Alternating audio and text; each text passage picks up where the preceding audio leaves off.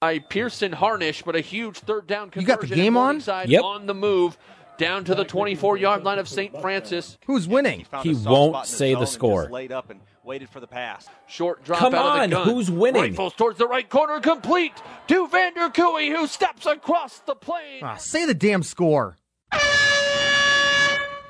You're listening to the original Say the Damn Score podcast, part of the Say the Damn Score podcast network. Here's your host, Logan Anderson. But before we get started with today's podcast, here's a short message from the Say the Damn Score marketing team. Hey, marketing team, get over here. I'm on my way. What's up? You need to tell our great listeners about the Critique Crew service. Oh, I'd be happy to. Say the Damn Score now offers a critique service. You send us 8 to 10 minutes of your work, and we have one of our nine expert broadcasters listen to your work and provide detailed written feedback of your strengths, weaknesses, and places you can improve. Many coaching and critique services are expensive, not ours. For just over 30 bucks, you can receive a professional critique of your work. Whether you're a young broadcaster coming up short in the job market or a veteran trying to reach the next level, for the price of a happy hour tab, you could be on your way to becoming a better broadcaster. Visit saythedamnscore.com slash critique dash crew or click on the critique crew link in the show notes. Now back to the show. Hey, production team, get back over here. Welcome back to the Say the Damn Score podcast. As you just heard the big voiced guy say, I'm Logan Anderson, and I'm a sportscaster covering high school, small college, and semi pro sports in southeastern South Dakota and northwest Iowa. I'm recording from the Say the Damn Score studio, aka my spare bedroom, and the Say the Damn Score podcast is a show dedicated to talking about the sportscasting industry and sharing stories of sportscasters around the country. This episode, I'm joined by Matt Fargo. He's the PA and in arena play by play man for the Harlem Globetrotters. Matt, how are you doing today? Doing great, Logan. Thanks for having me. I'm really excited to do it. So, the Harlem Globetrotters are a unique thing. They're world famous, they've been around forever. I feel like just about everybody has seen them at some point. Do you have to ever pinch yourself and say, you know what, look at the company that I'm working for? Oh yeah, it's it's it happens uh, more more than you would know. As far as you know, I've done uh, a little bit over 150 games already, and um, still some days it uh, it does. You have to, especially in the places that we do the games. Globetrotters have been around for 91 years, and uh, my first game was in uh, Tel Aviv, Israel, and I had never seen the Harlem Globetrotters before, um, even growing up, and and to get that opportunity to to announce for essentially uh, the world's favorite basketball team. Um, it, it, really is a it's an honor and a privilege every time that I get to to get on the mic, and um, I've really enjoyed my time with them, and uh, not only being able to see the places you get to see, but uh, uh, put uh, you know that people always say, um, well, how much do you make doing that? And I say three million, three million smiles a year because of of the people we are able to touch. So your position is unique. Usually we talk to strictly play-by-play guys on this podcast, but what the Harlem Globetrotters do is kind of a mixture of play-by-play and PA and acting to a degree. I guess how difficult was it to figure out the balance of how to make that unique situation work? Well, uh, it's kind of funny because uh, I, I, didn't attend college, but everything as far as mentors and, and people that I learned from uh, through the business, uh, it, it kind of goes against everything you were ever taught between the difference of play by play and public address. It goes against every rule um, of a PA announcer, a traditional PA announcer who should just about facts and um, be clear, concise, and correct and really um, straight with the facts and then, you know, the Globetrotters are saying, you know, they, they want you to be a homer. They want you to, you know, make sure that everybody's rooting for the Globetrotters and cheering against the, the Washington Generals. Uh, so I think it's kind of funny that uh, it kind of goes against a lot of what I was uh, taught coming up through the business. But I think um, it definitely is is more towards the line of a play-by-play announcer that's doing public address than it is a PA announcer, only because there's so much more. You know, I'm call I'm essentially calling plays um, and I'm doing a lot more, you know, play by play as far as describing players and what they're doing on the floor. So um, I have a, a, lot of experience in uh, doing play by play and covering uh, basketball, and I think that was more important for me to get this position, and I think it helped me get this position. Although I had done a lot of public address for for um, for basketball, but I thought my play by play experience almost helped me more than my public address experience did. So, with the Globetrotters, if you're not familiar with them for whatever reason, they kind of uh, they play the World All Stars now. They don't play the Washington Generals anymore, correct? Well, the the Generals have announced that they have come back, um, and they are back for for this uh, 2017-2018 uh, season. So um, the Generals are going to be coming back. Took a little bit of a hiatus, um, and uh, I believe it was three years, and now uh, the the biggest rivalry in sports is going to be reunited as far as the Globetrotters and the, the Washington Generals, as the Generals going to try to find a way to beat the Globetrotters for the first time since the 60s. what happened in the 60s the one time that they got that win? Do you know the history? Uh, well, I wasn't. I wasn't there. I'm. A, I'm a lot. I know that, but I was just wondering, but, uh, as part of the organization, if you, as obviously, it's. I, I, don't know if rigged is the right word, but it is. Uh, it is just assumed that uh, everything is going to go right at just the right times for the Globetrotters. Well, I think that's what happened, and I think that's uh, you know kind of the the way sports play itself out. Uh, you know, when uh, those David and Goliath matchups play themselves out, sometimes uh, the David is able to to to figure things out on the right night, and I think the Generals had a, the right night um, against the the Globetrotters. You'll have to talk to to Curly Neal and those guys that were that were there as far as exactly how it went down. But uh, you know, I, I, guess every dog has its day, and the Generals had theirs. And um, I know that they've they've been looking for uh, for revenge for a long time now and getting another win. And who knows? You never know; it could happen this year. So with uh, the Globetrotters and doing what you do. There's a lot of play by play, and we talked about some of the public address responsibilities, but what you really are more so than anything is an entertainer. You're you're trying to keep everybody on the edge of their feet. Uh, despite the fact that most people have a pretty good idea what's going to happen, they're going to see some cool trick basketball plays, and at the end, the Globetrotters are going to win. How do you make that entertaining when the final outcome is more or less already known? Well, I think it's really interesting because, uh, I mean, a lot of what the Globetrotters do and stand for is great basketball. And there's a lot of great basketball players that have come through the Globetrotters. And um, you never know. I mean, I think there's, there's, certain games where that I have called that have been a lot closer um, than uh, I think the Globetrotters would like. And uh, you know, there's other games where the Globetrotters come out and they they execute to perfection and um, and then they're able to come away with an easy win. But um, it, it's it's a lot more. You know, they, they still got to make their shots, and I think that's uh, that's something that is really amazing to me is the athletes that that the Globetrotters have. That uh, you know they're they're playing um, you know 100 games plus, way more than the NBA plays, and it's for the better for for really the majority it's every single night in a different city. We don't have a home home gym. We're playing in a different city every night, so it's a different basket for those guys. And th- there really is a special breed of athlete that's able to go out every night, day in and day out, and hit their shots um, to to make the Globetrotters um, a winner night in and night out, which uh, people have come to expect. What initially helped you to get the itch for play by play and broadcasting. What point in your life did you know that that's what you wanted to do? Uh, well, for me, it started very, very young. I, I actually started volunteering at a, a community access television station um, where I grew up in Moon Township, just about 20 minutes outside of Pittsburgh. Um, and uh, I was in middle school, and I would do the um, the battery running and the stats, or I do slow mo instant replay for um, the television uh, station that would cover um, our high school football games. And then uh, I believe it was my freshman year of, of high school. I, I had actually, in, while I was still in middle school, I had done a little bit of sports um, sports broadcasting as far as uh, more more along the lines of uh, a weekly talk show.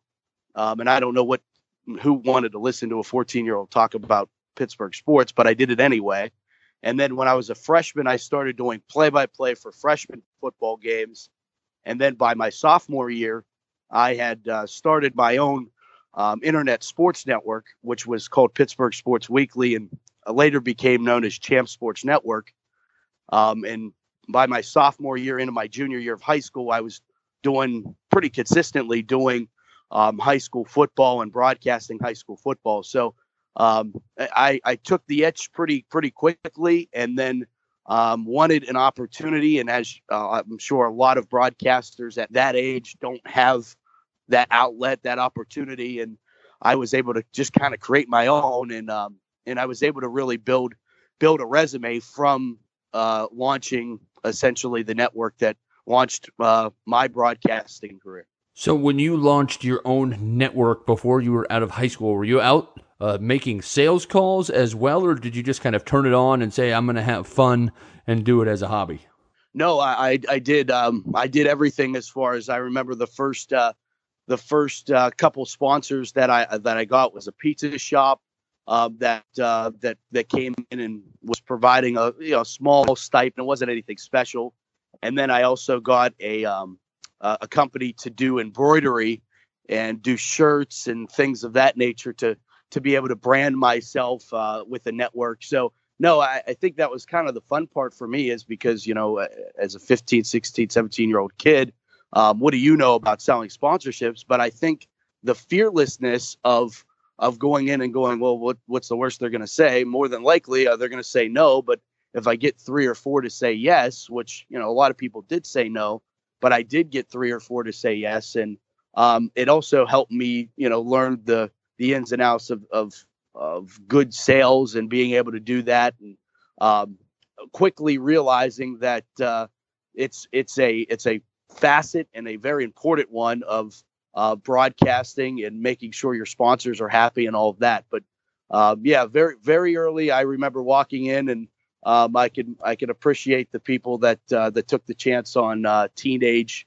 yeared uh, Matt Fargo. So, what is the Cliff Notes version of the rest of your path up to the point where you ended up getting the Harlem Globetrotters gig? Well, I uh, well, I did the the Champ Sports Network for a while. Um, I also I, I, went into semi-pro football for uh, a pretty pretty decent amount of time. Spent some time actually in my my junior year, going into my senior year of high school. I uh, left high school. I was at a performing arts high school doing media arts specifically, and I left um, the the brick and mortar high school. Ended up doing cyber school, and uh, took a job in Charleston, West Virginia, doing um, semi pro football. I made fifty dollars a a week. Um, I had to do uh, another job on the side at at a sports bar while I was working and doing the media relations jobs for for that football team. And then I, I was there for about a year and a half and came back to Pittsburgh uh, got a job with uh, the WTAE, the ABC affiliate WTAE in Pittsburgh, covering high school sports. Uh, turned that into a freelance gig with uh, CBS and MaxPreps, the uh, the America's U.S. Uh, coverage of um, high school sports. And then at 19, I was hired at USA Today. I was a content producer at USA Today for a year and was able to dabble through some broadcasting while I did dabbling through it on the side while I worked full time at USA Today. And then um, continued to kind of build my own network. I did some pretty big games with USA football and going to Mexico a couple times with the Aztec Bowl. So I kind of developed a little bit of an international resume. Um, and then was uh, went went in and out a couple uh, smaller tier teams I've uh, done high school games for 11 years at Our Lady of the Sacred Heart. That's coming into this year. Um, and uh, so I've been, I've been able to go around a little bit. And then, of course, uh, getting the opportunity to to audition, first apply and then audition for the for the Globetrotters position. And um, it's been a whirlwind. And I I feel like, you know, a, um, pretty young in the business uh, for considering. And uh, I feel like uh, I've I've put in a lot of time. I, I always tell people I said I feel like I'm going to be a very cynical 35, 40 year old because at that point I'm going to have some time in the business. But, um, but, you know, every opportunity, you know, some paid less and some paid more, but um, getting that opportunity, the two opportunities, and mo- most importantly, the reps uh, was, was the biggest thing for me. Finally, getting the Harlem Globetrotters position. How did you find out that that was open? I mean, and how did you consider that as an option, even? Because I don't think most people think of that as a play by play opportunity, and maybe they should, but it's just not something that comes quickly to mind. How did you find out about it? And just take us through the process of how you worked your network and your relationships to get that position. Well, it's kind of funny, um, you know, because I know so much of of this business is who you know, and uh, maybe more importantly, who knows you. Uh, but uh, with this job in particular, I, I, saw it online, and and I I wish I knew exactly where or how I saw it online, but I saw it online. Um, the the Globetrotter parent company, Herschend, um, the Herschend family company, um, they uh, posted the the opening, and I I, just applied, and it was kind of funny because I, I was applying while I was applying, I the the site can continue to kick me out. I think I counted eight times that it had kicked me out. And, and normally when I was applying for jobs back then, I, I wouldn't um, have the the patience to uh, to keep applying. But I just had a feeling about it, and I, I applied and finally wrote everything in for the eighth time and was able to was able to get an email back from them and they asked me for a demo which is is kind of silly for for a public address announcer because kind of hard to get public address announcing um, audio because of course it's meant for for the uh, the live audience and isn't uh, very regularly recorded at least not for the games that I was doing. Um, so I, I had a game that I had done arena football as public address announcer and I thought that was kind of the level of enthusiasm they were looking for. And I parlayed that with some high school basketball that I'd called um, maybe uh, a year prior to. Um, and I thought maybe though this will show them that I can, you know, do the the play-by-play side of things, and sent that. Ended up getting a phone call from the Globetrotters and asking uh, for an audition.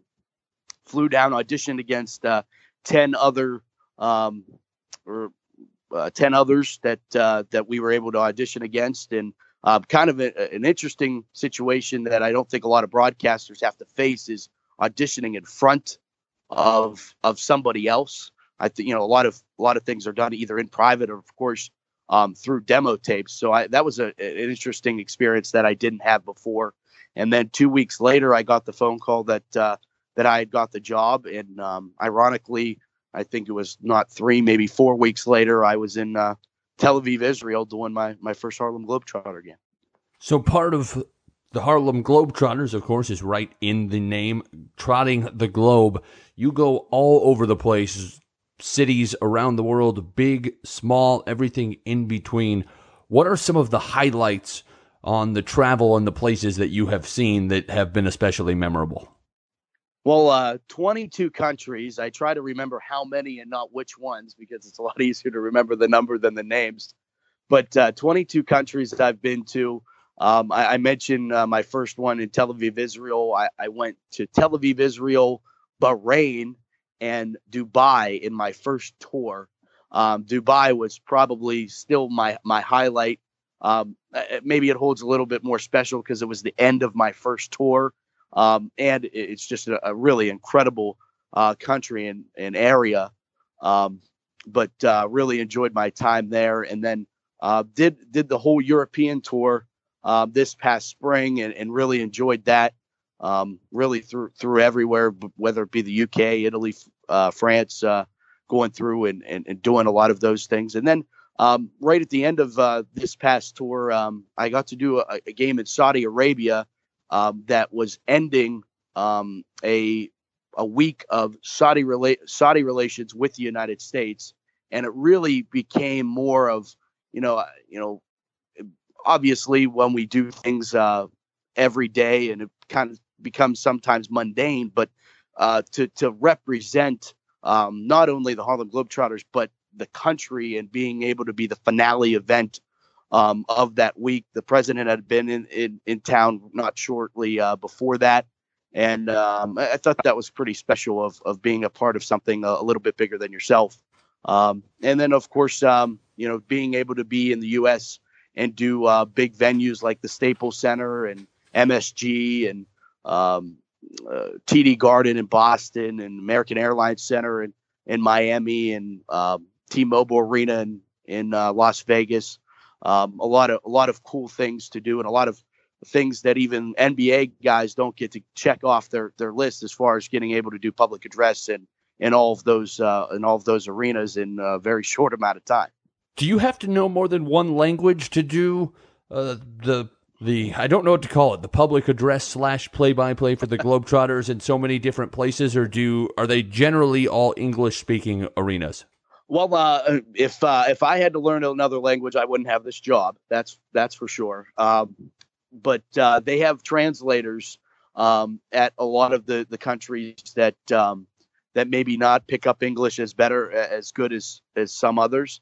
Um, it's it's kind of funny because certain you know more um, main more populated areas in Europe. They they will understand the basic English and obviously um, everybody's a big basketball fan in that area so it's a little bit easier. But um, the other places they they provide and you know we were in Estonia and um, had an uh, interpreter there and um, they kind of go along. Uh, obviously I kind of have a flow of um, how the game goes, and um, that they're, able to to kind of re um, recall that to to the audience in in um, whatever the native language is, and and I think that really you know creates a a more uh, understanding because there is a, a, a storyline, if you will, towards um, some of the things. So uh, for people to follow along in in in that is is important. And uh, sometimes I'm not I'm not always the one that's able to do that. So um, it, it's it was also interesting working with a lot of the the interpreters and um, how they were able to to pick up on things and, and do certain things. But um, yeah, uh, the the short answer is uh, interpreters are, are, the way to go, and um, have worked with a, a, bunch of them. I think I have been interpreted in eleven different languages uh, this past tour. That's crazy. What type of response do you get from somebody in Bahrain or Saudi Arabia, not exactly known as basketball hotbeds, when the Globetrotters come through? Um, well, I mean, I think everybody really receives the, the Harlem Globetrotters great. I mean, eh, you know, they are the ambassadors of goodwill and, and, and they, they live by, by that. We all do, um, when we're, when we're out there. So I, I think that, um, you know, it's it's so amazing to me when we go overseas, and obviously the U.S. is so supportive of the Globetrotters, but it just it, it really has blown my mind on how impressive it has when we go international. Um, you know, it was a, it was a standing room only sellout in Saudi Arabia. Um, and, to walk out there and, and um, you know, I did the the pre-show leading up to the game, and um, just the the the entertainment and, and the production that they put into um, on their side of things to to welcome us is is just amazing. It, it's it's been great. The fans are great. Um, you know, it's it's um, it takes some some getting used to signing Globetrotter basketballs because um, I shouldn't be signing anything that that says Globetrotters as far as my basketball talent is concerned. And um, but it but it's really it's really a thrill and um, just just an awesome thing to see that uh, that we can all kind of come together on one common uh, sport and love and enjoy um, what uh, the entertainment value that the, that the Globetrotters can bring um, around the world. When you're on the road that much, going to that many different places, you have to have some great um, travel horror stories, so to speak, where something broke down in a strange place or you were stuck in an airport for a really long time.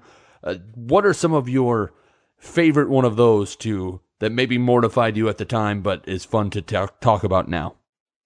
Uh, well, there, there's there's been a couple bus breakdowns. Uh, yeah, that that happened a couple a couple times, but from what I hear, it, it was more than uh, it was less than what it had been in the past. Anyway, um, uh, just uh, off the, I know I I've lost I've lost the luggage, which which is never a good thing, and then I had to do like three, four games in, in essentially two pairs of clothes. So I was washing one and, and having to go back, and that that wasn't uh, that wasn't a lot of fun. That was in Mexico um, after losing uh, losing my luggage.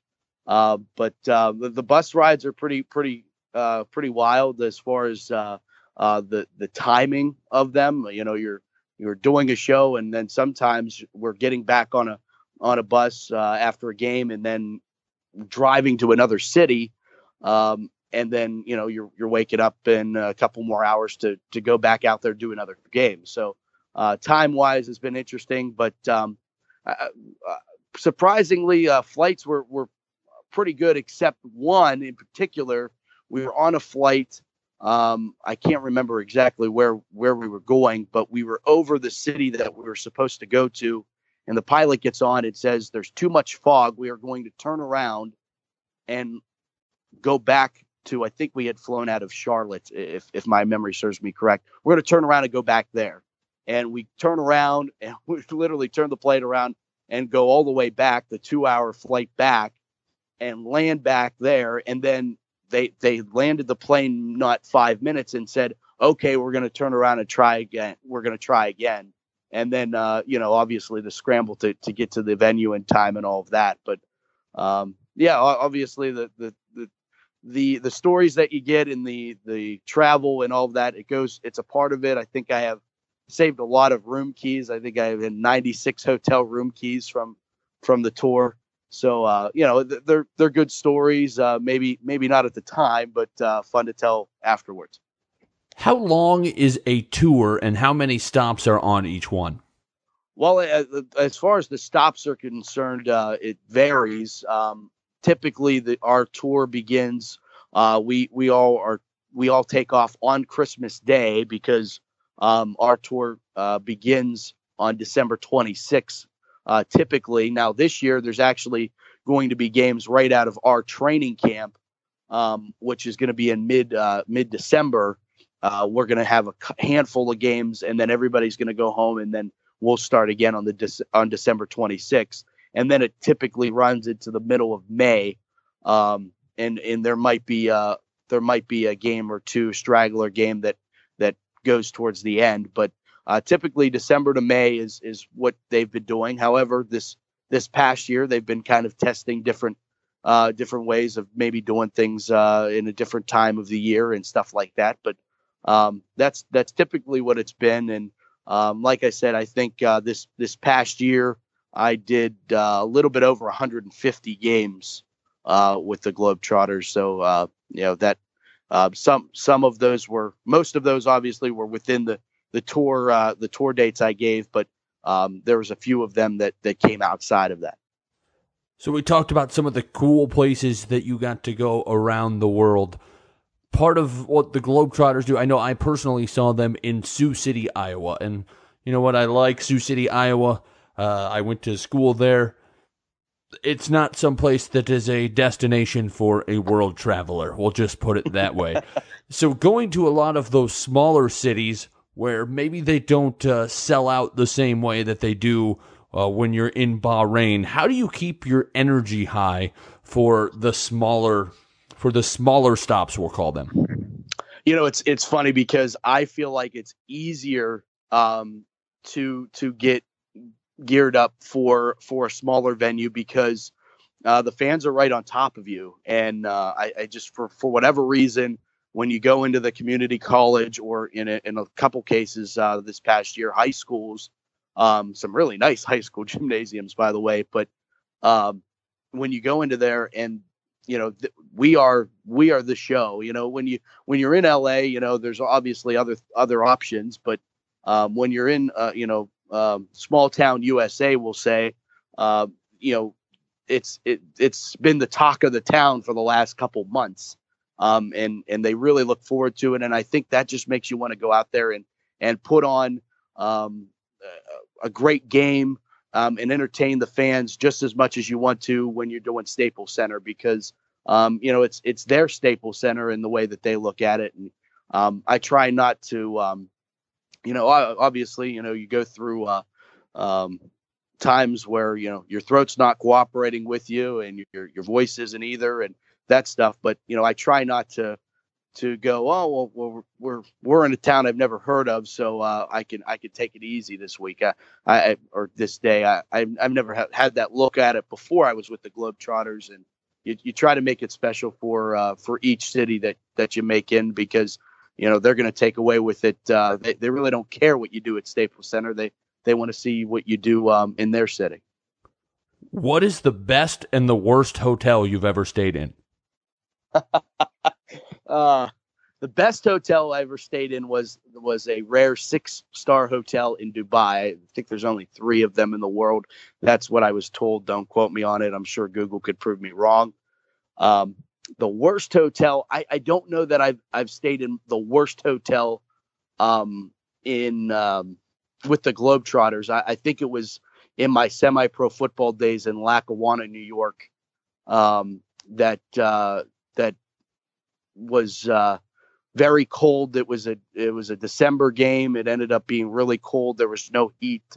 Um, there was uh, a number of uh, guests that weren't paying rent, we'll say, and um, that that was uh, that was probably the worst. But it wasn't with the Globetrotters. The semi-pro football uh, kind of got me prepared for the for the tour and uh, the tour life, if you will. And uh, obviously, it's a it's a little bit uh, it's a little bit more relaxing and enjoyable uh, than uh, than semi-pro football. So uh, maybe I'm spoiled because uh, because I have that experience to back me. So describe what it's like being in a six-star motel room. What makes it six stars?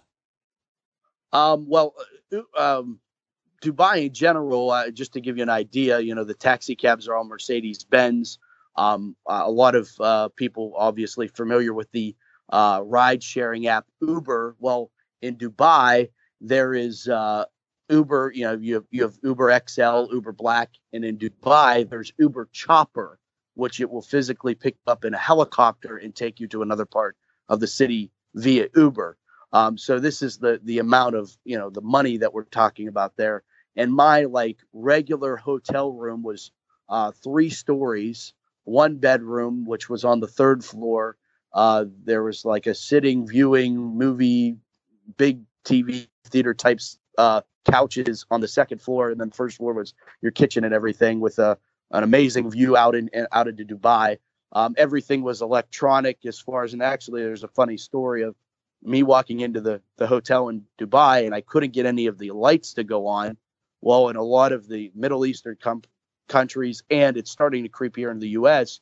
Um, what you you have to put your room key in uh, a slot next to the door to allow all the electronics to go on because once you take that card out when you leave, uh, everything is shut off, and obviously it saves a lot of power and things of that nature. And I ended up uh, having to look like uh, not the the smartest uh, smartest guy on the team uh, when I had to call down to the front desk asking why nothing could turn on. But uh, little bit a little bit technical. Uh, I thought I was uh, technologically savvy, but I guess not in that case. But yeah, Dubai really an incredible, incredible, incredible place. So when you're in places like Dubai and you know just cities around the world, do you get the opportunity to spend a day and explore the cities, or is it basically get there, get to the gym, do the performance, do the game, and then move on to the next one?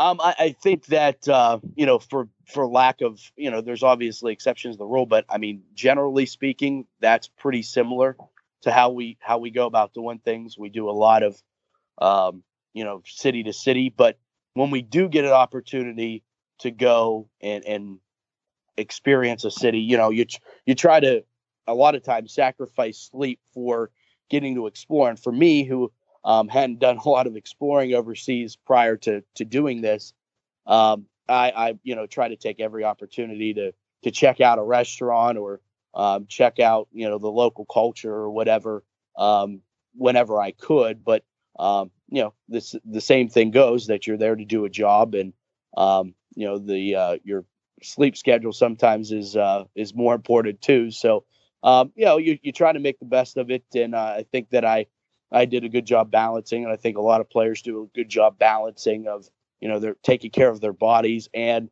um, enjoying a lot of places like Saudi Arabia that uh, a lot of people aren't, aren't ever going to have the opportunity to go, and you want to take advantage of it. But what is the strangest food that you've had to eat while on the road internationally? Mm, wow. Um, you know, it's so funny.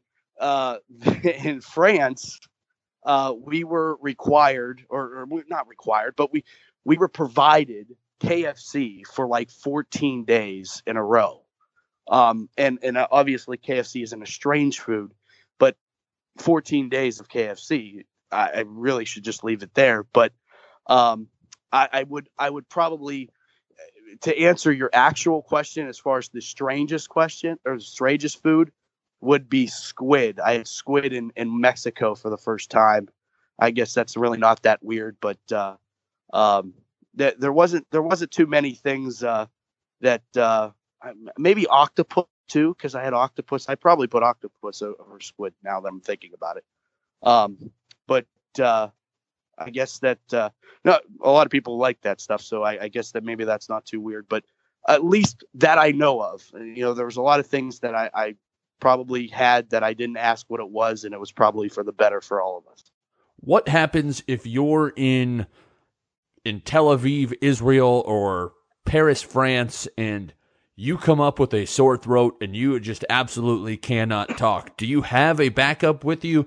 How do you do you just are you just forced to push through it even if you sound bad how do you handle that yeah uh, forced to push through it i actually I had strep throat on the us tour uh, like two weeks into the to the tour. Uh, and uh, yeah push push through it. Um, you know i i uh, you know we've all all called games when we're sick. Um, you know obviously it's a little bit a little bit different when you're doing pa and trying to you know push your voice a little bit harder than you would uh, over over a headset where you can hear yourself through a headset. You know i'm just pushing my voice over a mic. Um, but uh, you know, the, the the good thing is is you know a lot of or some of the players have mics as well, um, and you know I would make make them uh, aware of you know my struggles or my whatever whatever I was going through that day. So um, I'd let them know, and then um, you know they would you know try to pick up the slack as far as that because it's an inevitable part if you're going to do 150 games and you know uh, 160 days, then you're you're definitely going to uh, to to run into that more than once. And I did, and you know you know some days are better than others, but uh, you, you know a lot of a lot of tea, a lot of honey, and taking care of uh, taking care of your yourself is is important. Just like an athlete has to, you know, make sure that they're eating right, hydrating, and stuff like that. You know, we we have to do the same thing. So normally, if you're covering a team you know, it's sort of a different situation where there's the team and they're on the back of the plane or the back of the bus, kind of doing their own thing, and the broadcasters and coaches and everybody is up front. In this situation, it seems like, you know, everybody maybe works together a little bit more because you're as much a part of the show as they are. What is your relationship with the players being on the road that much? Do you become uh, very, very close with each other? Yeah, I, I, mean, obviously, you know, they're they're coworkers, but at the same time, they're coworkers that you eat with, you sleep with, as far as on the bus, and uh, you know, you're, you're traveling and stuff like that. So I, I think it's like, you know, it's it's kind of funny that uh, you know you do become that family atmosphere becomes, um, you know, a part of of the tour, and and it makes it so much easier because you are with people with people, you know, aside from walking into your hotel room every night is your only you know couple hours of of being alone. You're not rooming with anybody. Um, but you know it, it's it's uh, it's probably the the nicest thing about being with the globetrotters. Uh, obviously I, have I've covered uh, Division One. I've covered at the NBA level, and and you're obviously not going to be nowhere near as close with players as you would be uh, doing this and and being with them. And um, it, it is nice that uh, that that there's been a welcoming and a, and a uh, open arms uh, type welcoming for me when I came in, and um, you know I kind of came in a, in a different different time than normal announcers come into to the season. You know, normally they're walking into training camp, but I came in and was kind of thrown right into the to the to the to the games. So um, yeah, it was it was great that the way that they were able to how I was received and um, the the mentorship of you know it's not it's not very common that a player can give an announcer advice on how to do his job better, but in a lot of ways because um, these guys have seen so much and done so much that that they do have a lot of good feedback on um, how to how to persuade a crowd or, or or things of that nature. So when you are gone for half the year and you're you basically have nothing but road games, it seems like it would be very difficult to have any sort of life outside of that uh, with you know your family, your friends at home. How much of a sacrifice is that for you? Well, for me personally, it's not much of one. Um, you know, obviously you you miss friends and family. Um, you know, you use FaceTime a lot more than you'd like to, but uh, you know, it's a way to, to keep it keep uh, connected and in touch. Uh, but uh, you know, I, I don't have a, a, wife or kids, and and that's what makes a lot of these players um, really fantastic people because they do, and they have um, young children um, and and wives back at home, and obviously they're they're you know doing a job and putting uh, food on their table for their family, but um, that's easier said than done when you're not home every night uh, for for five plus months. So um, you know, for me, it's it's uh, it's not much of a sacrifice, and I think I look at a lot of the players with um, just having children and not being able to be there for for a lot of first and things of that nature. You know, I, I look at it and go, you know, I, I miss my friends, but um, I'm at a point in my life that at the same time, uh, you know, I, I don't have as as much uh, back at home as as some of those guys do. But uh, really, it's commendable on on on both sides, not only the players, but but also the families. Uh, you you have to have a really um, understanding uh, spouse to to be able to because we have uh, we have four uh, female players uh, with the Globetrotters as well. You have to have a really understanding spouse um, to be able to do what we do, and and and that's uh, just a another reason of why it, it it's so special to do what we do. So certainly, it sounds like you're having a blast, and I I'm I don't want to assume anything, but I'm assuming you want to do it for as long as you can. But at a certain point, being on the road that often and being gone, is that something you want to do permanently or is that something that has a shelf life? How do you make that decision? Well, I mean, I think that uh, you know, for for all of us, whether it be a player or um, a coach or an announcer, you know, Sweet Lou Dunbar's our, our one of our coaches, and um, you know, he played with Meadowlark and Curly back in the days, and now he's a coach. And um, you know, I, I, think for everybody, you know, eventually this is going to come to an end because it's it's really not sustainable in the sense of you know you're you're on the road for five plus months. Um, but you know, for me, I, I'm I'm enjoying it. It's like I said, it's a great time in my life to be doing it.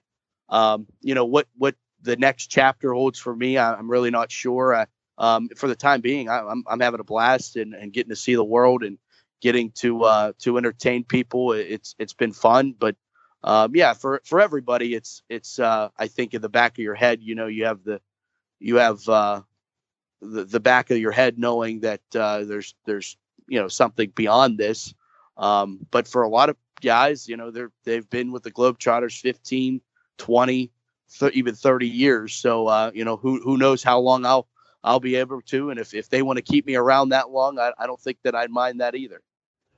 So, how do you prepare for a Globetrotters game? We're just going to call it a, a in arena broadcast because that's essentially what it is. Because they're they're unique. Certainly, every game is different, but certain areas of of the game are choreographed and scripted to a degree. So some things are the same every time how do you go in preparing for what you are going to do, especially with some of the quick turnarounds?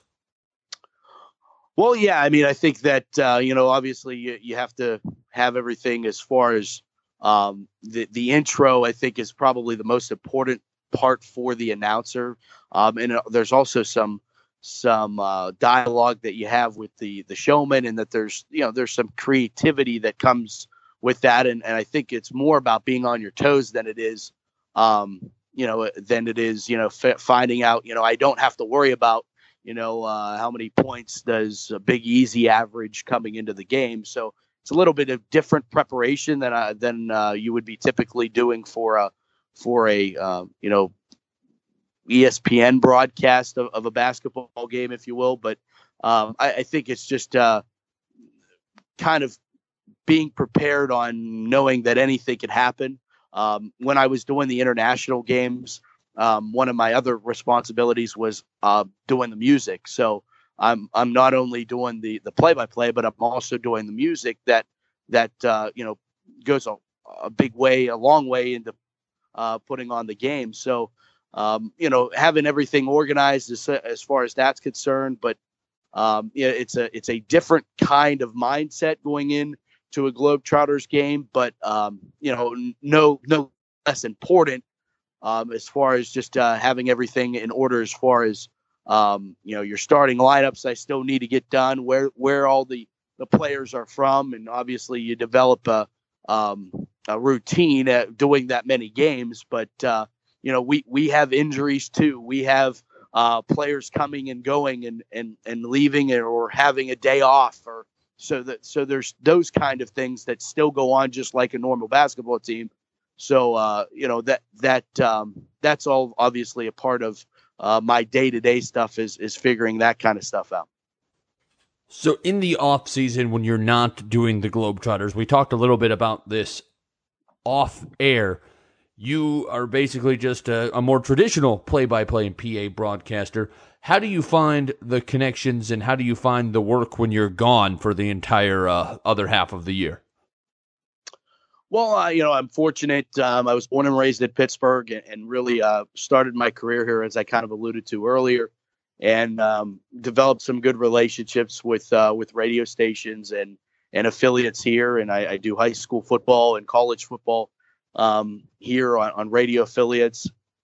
And uh, I also uh, I started uh, probably I'm looking back maybe four years ago, maybe almost five years ago, doing uh, fill in work doing uh, traffic uh, in the mornings from four o'clock in the morning to, to noon. And, and anytime they, they call and ask that, that, that I need to fill in a morning, I, I do it. Actually, ended up filling in the morning after the Penguins won the Stanley Cup doing traffic and spent a lot, lot more time talking about the Penguins winning the Stanley Cup than I did about uh, the traffic on the Parkway East. But, um, you know, it, I think uh, for me, I, I got where I am for taking all the opportunities that that were offered to me.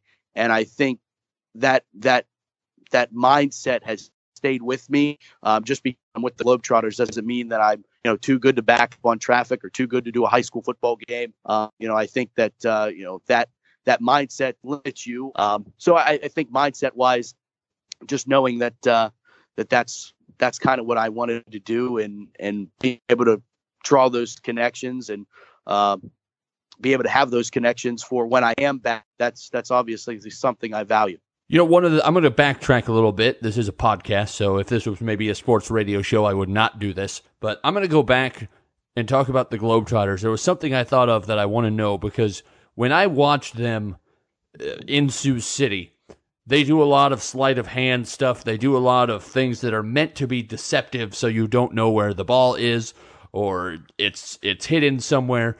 Do you ever lose track of it, and how do you keep track of everything that's going on when it's designed to be hard to follow? Oh yeah, I mean the, they're uh, the, the athletes are, are good at what they do. Uh, obviously, the, the the creation, the literal creation of of uh, the five man weave uh, was was something that was was quite important as far as uh, what we were able to what we were able to to to see and do. But um, you know, it's it's funny. You know, you go through training camp and and you you see some of the stuff, but then the great thing about these athletes is they'll throw they'll throw a wrinkle in and and um, the one of the players that I deal with, uh, one of our showmen, Big Easy, he's just uh, a guy that that will create things on the fly, and I think that's that's part of the things that I I I appreciate because as a play-by-play guy, you don't know where the ball is going to go. So um, I shouldn't know where the ball is going to go with the Harlem Globetrotter game. So um, you know, I think that it's part of it's part of doing the games. It's part of broadcasting. Maybe it's a little bit um, exacerbated uh, a little bit with with the Globetrotters, but at the end of the day, I think uh, you know it it just it's a little bit more of a test, and maybe it's uh, makes things a little bit easier when I uh, go back and do a high school basketball game and I go, wow, this is really slow. do you get bored doing a high school basketball game when you're used to watching uh, the high tempo, you know, crazy four point shots with all the fancy dribbling? Uh, I don't. I, I, really don't. I mean, I, I love high school sports. I really do. It's it's. I, I mentioned, you know, I started the high school sports network. Um, you know, I've been out of high school for a while now, but I still really, really love uh, the high school level. I think it's the truest form of the game, and I think from a broadcast standpoint, it is the hardest level to do because of the lack of information, uh, the the lack of access, the the no one's uh, or very few teams are p- putting out uh, media guides and all of this information that I, I think that the truest form, and I think it's it's kind of unsaid in, in our in our world that uh, you know if you could do a high school basketball game, it sometimes gets easier the higher that you go.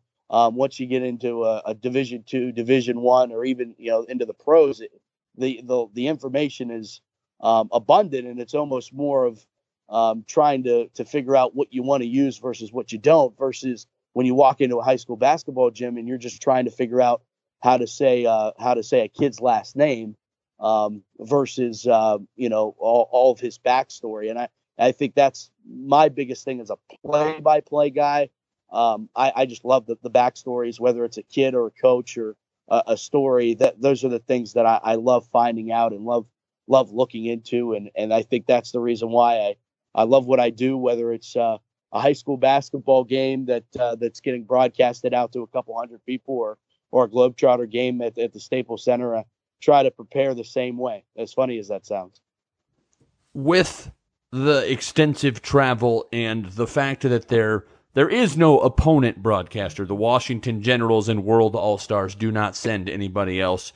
Uh, for whatever reason, you know, I just can't figure that out. But you, you don't have the chance to maybe necessarily meet broadcasting contacts when you're on the road going to different places for the Globetrotters.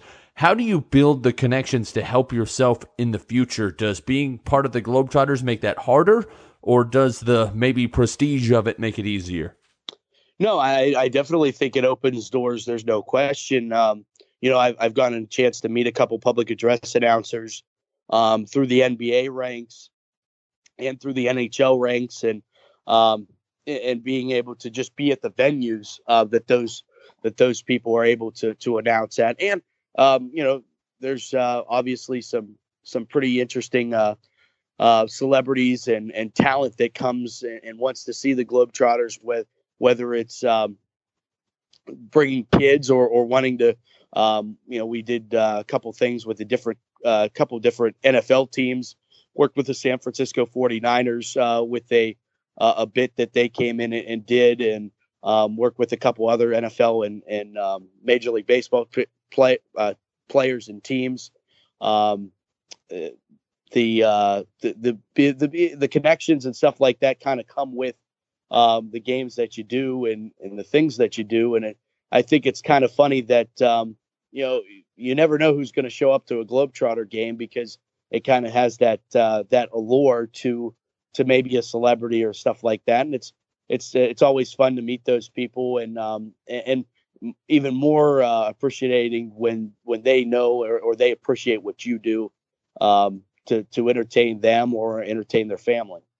Drop some names. Who are some of the celebrities you've been able to meet?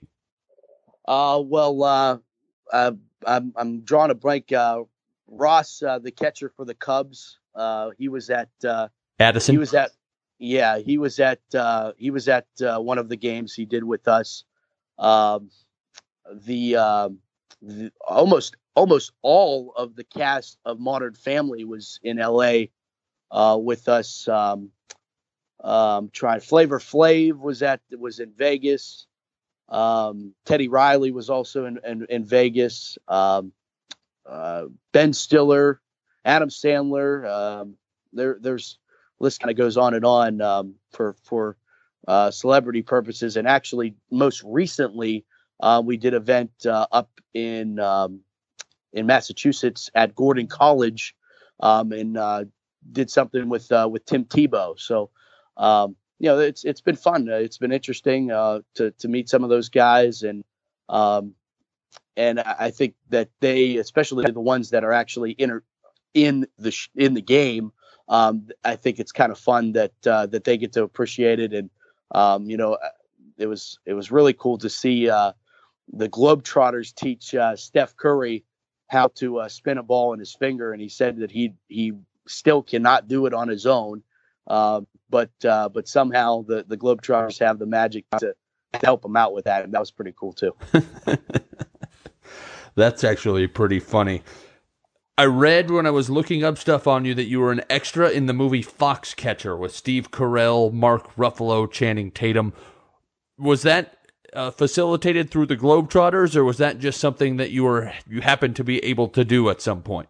No, that that was before uh, before I was with the Globetrotters. Uh, that was a handful of years ago now, but uh, um, yeah, in Pittsburgh, I went for a actually went for a casting to um, to be a sports announcer in in another movie, and then got called to to be um, an, an extra in in Foxcatcher, and ended up being a I was a U.S. ambassador uh, for one of the Olympic years um, that was actually uh, depicted at uh, in here in Pittsburgh at uh, the Petersen Event Center where the University of Pittsburgh plays.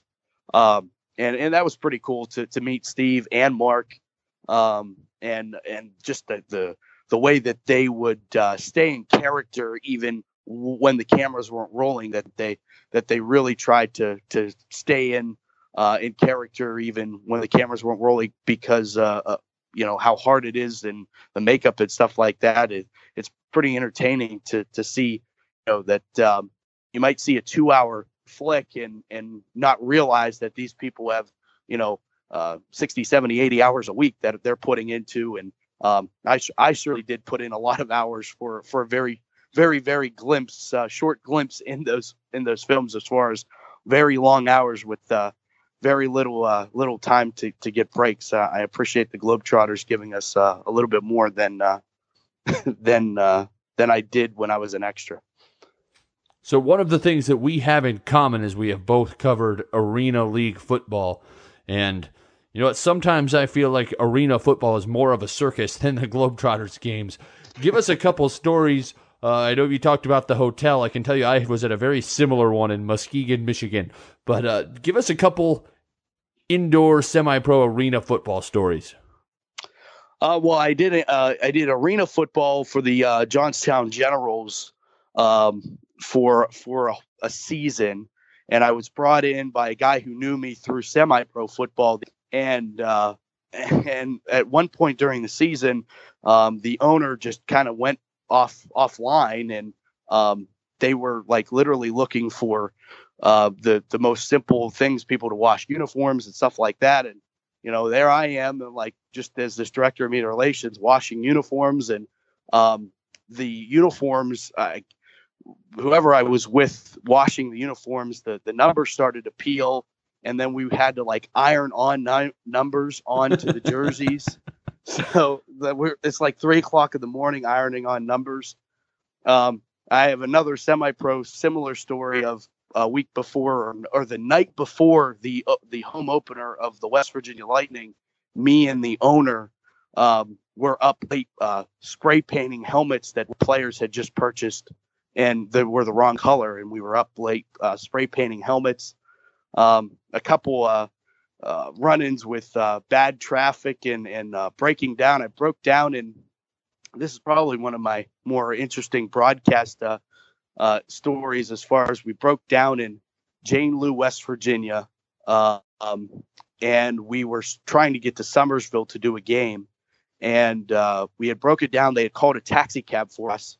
The taxi cab was a, a station wagon taxi cab and uh, the the guys, you know, weaving in and out of traffic trying to get us there, and we ended up doing the pregame show live from the taxi cab on the way to Summersville, West Virginia, and uh, we got halfway there, and then the car that had broke down, they got a call that said, "Hey, our the car's now fixed."